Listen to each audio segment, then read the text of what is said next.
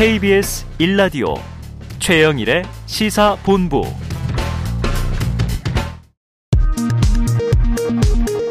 이 시각 라디오 정보센터 뉴스입니다. 국민의힘 전당대회 후보 등록을 이틀 앞두고 유승민 전 의원이 전대 출마에 아무런 의미가 없다는 결론을 내렸다며 당대표 불출마를 선언했습니다. 당권 구도는 사실상 김기현, 안철수 의원의 이 파전으로 굳어졌습니다. 주호영 국민의힘 원내대표는 더불어민주당이 이재명 대표에 대한 검찰 수사에 맞서 장외투쟁 성격의 국민보고대회를 예고한 데 대해 개인 비리를 수사하지 말라고 장외투쟁하는 건 처음 본다고 비판했습니다. 더불어민주당 박홍근 원내대표는 검찰이 살아있는 권력인 김건희 여사의 도이치모터스 주가 조작 의혹 사건에 대해선 위법 정황이 드러나도 수사를 하지 않는다면서 김 여사는 언제 조사할 것인지 윤석열 정부 검찰에 묻지 않을 수 없다고 말했습니다. 북한이 최근 고체연료 발사체의 엔진 시험을 한 정황이 민간 위성에 포착됐습니다. 지금까지 라디오 정보센터 뉴스 정한나였습니다.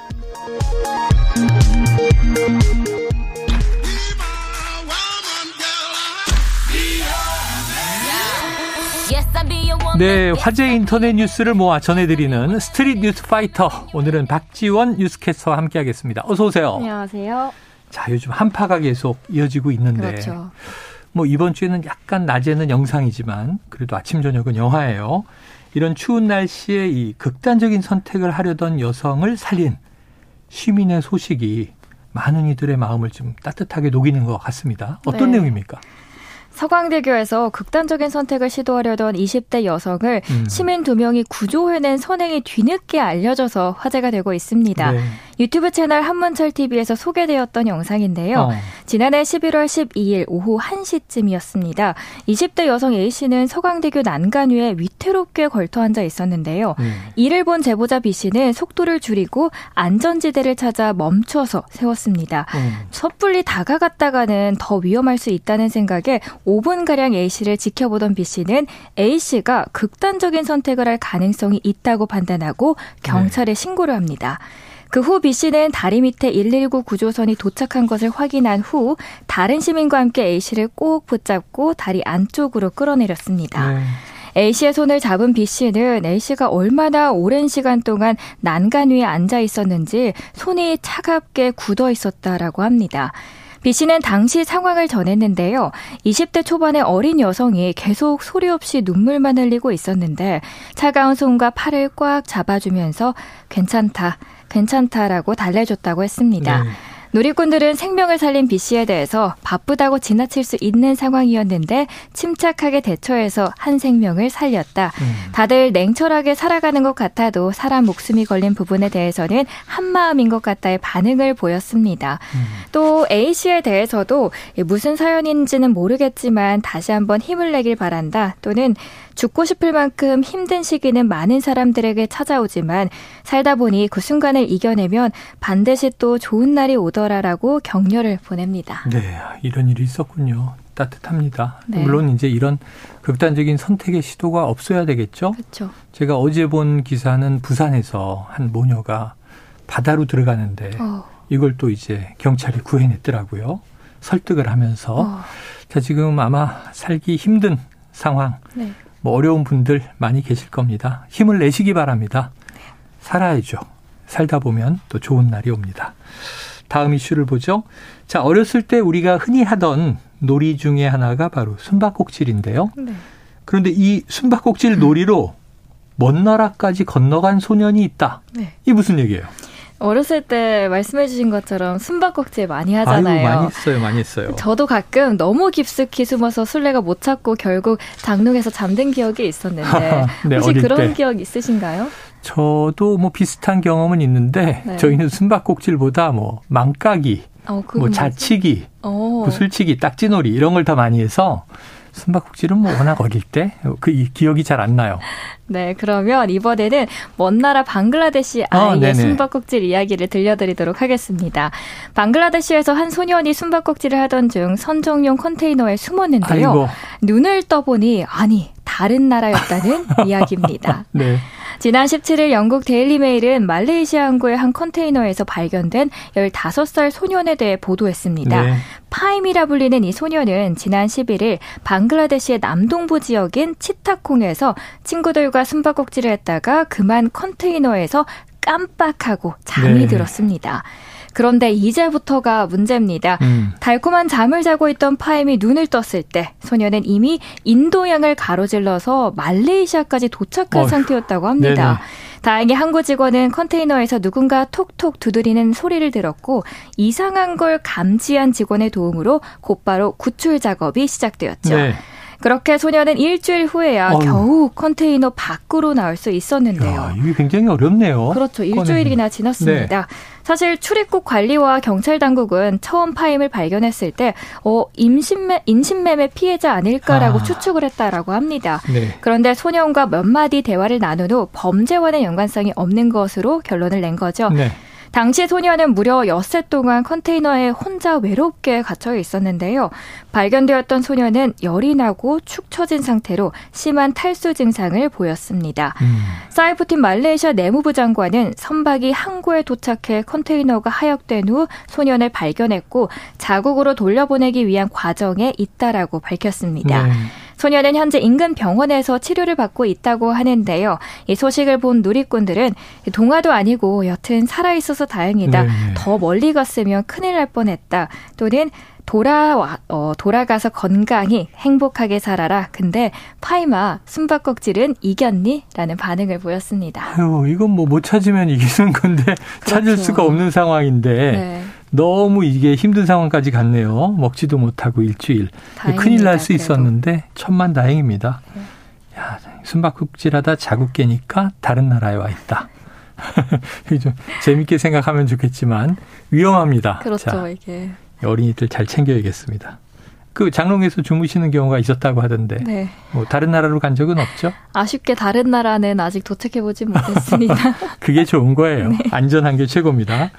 다음 이슈 보겠습니다. 자, 최근 이 가수 서현 씨, 서현 네. 씨가요, 공사장 컨셉의 카페에서 찍은 인증 사진을 에스엔에스에 올려서 화제가 됐는데, 자, 요즘 이 엠지 세대의 관심을 받고 있는 이런 컨셉의 카페 중 한 곳이 안전을 이유로 철거된다. 이건 어떤 음. 얘기입니까? 공사 중인 카페로 온라인에서 화제가 된 연희동의 한 카페. 결국 공사 현장 컨셉의 설치물을 일부 철거하게 됐다는 소식인데요. 음. 그 시작은 안전이 우려된다는 민원이 구청에 쇄도했기 네네. 때문입니다. 서울 서대문구청 관리자는 카페 안전이 우려된다는 민원이 많아 현장을 나가 확인한 뒤 카페 쪽에 일부 설치에 대한 철거를 요청했다라고 밝혔습니다. 네. 논란이 된 이곳은 공사 중인 카페 컨셉으로 지난 이십이 일 열었습니다. 음. 문을 연 날부터 구십이 일 동안만 운영한다고 하면서 온라인에서 화제가 된 건데요. 음. 이 카페는 실제 공장 현장처럼 꾸며져 있었습니다. 네. 건물 정면에 파란 가림막과 비계가 설치된 데다가 건물 입구에 안전제일 바리케이트까지 놓여 있어서 어. 공사가 한창인 실제 현장과 같았습니다. 네네. 간판도 달려있지 않았지만 오히려 이런 독특한 컨셉이 입소문을 타면서 카페는 인기를 끌게 되었습니다. 음. 근처를 지나가다가도 눈에 띄는 이 건물을 본 사람들은 신기해하면서 사진을 찍는 사람들도 많았다고 합니다. 이런 공사장 컨셉 카페는 건물 내부의 배관, 전선이 그대로 노출된 카페를 일컫습니다. 네네. 이런 컨셉은 몇 년 전부터 조금씩 인기를 끌었는데요. 이 카페의 경우 정말 실제 공사장의 카페를 현실화한 것이 화제와 동시에 우려감을 쌓은 겁니다. 음. 다만 카페 측은 안전에 특히 대비했다는 입장입니다. 네. 그런데 여기서 신기한 포인트는 겉으로 봐도 이렇게 불안해 보이는 공사장 카페는 어떻게 영업이 가능했을까였는데 네네. 현행법상 휴게 음식점에 해당하는 카페는 실제 공사장이라고 해도 식품위생법만 준수하면 열 수 어. 있다고 합니다. 네. 카페는 영업 허가 대상이 아니라 신고 업종이기 아하. 때문인데요. 네네.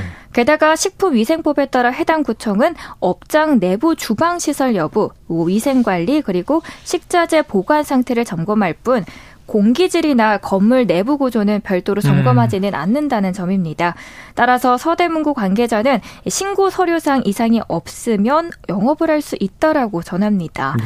이렇게 컨셉 카페, 어, 카, 컨셉을 찾은 카페 등이 급증을 하고 있지만 안전 등의 위험 요소는 점검할 기준이 아직은 없기 때문에 자치구들의 이런 고민은 점점 더 커져가고 있는 상황입니다. 네네. 요즘에 뭐 워낙 그 인기 때문에 파격적인 컨셉의 인테리어는 네. 많이들 이제 동원되는 것 같아요.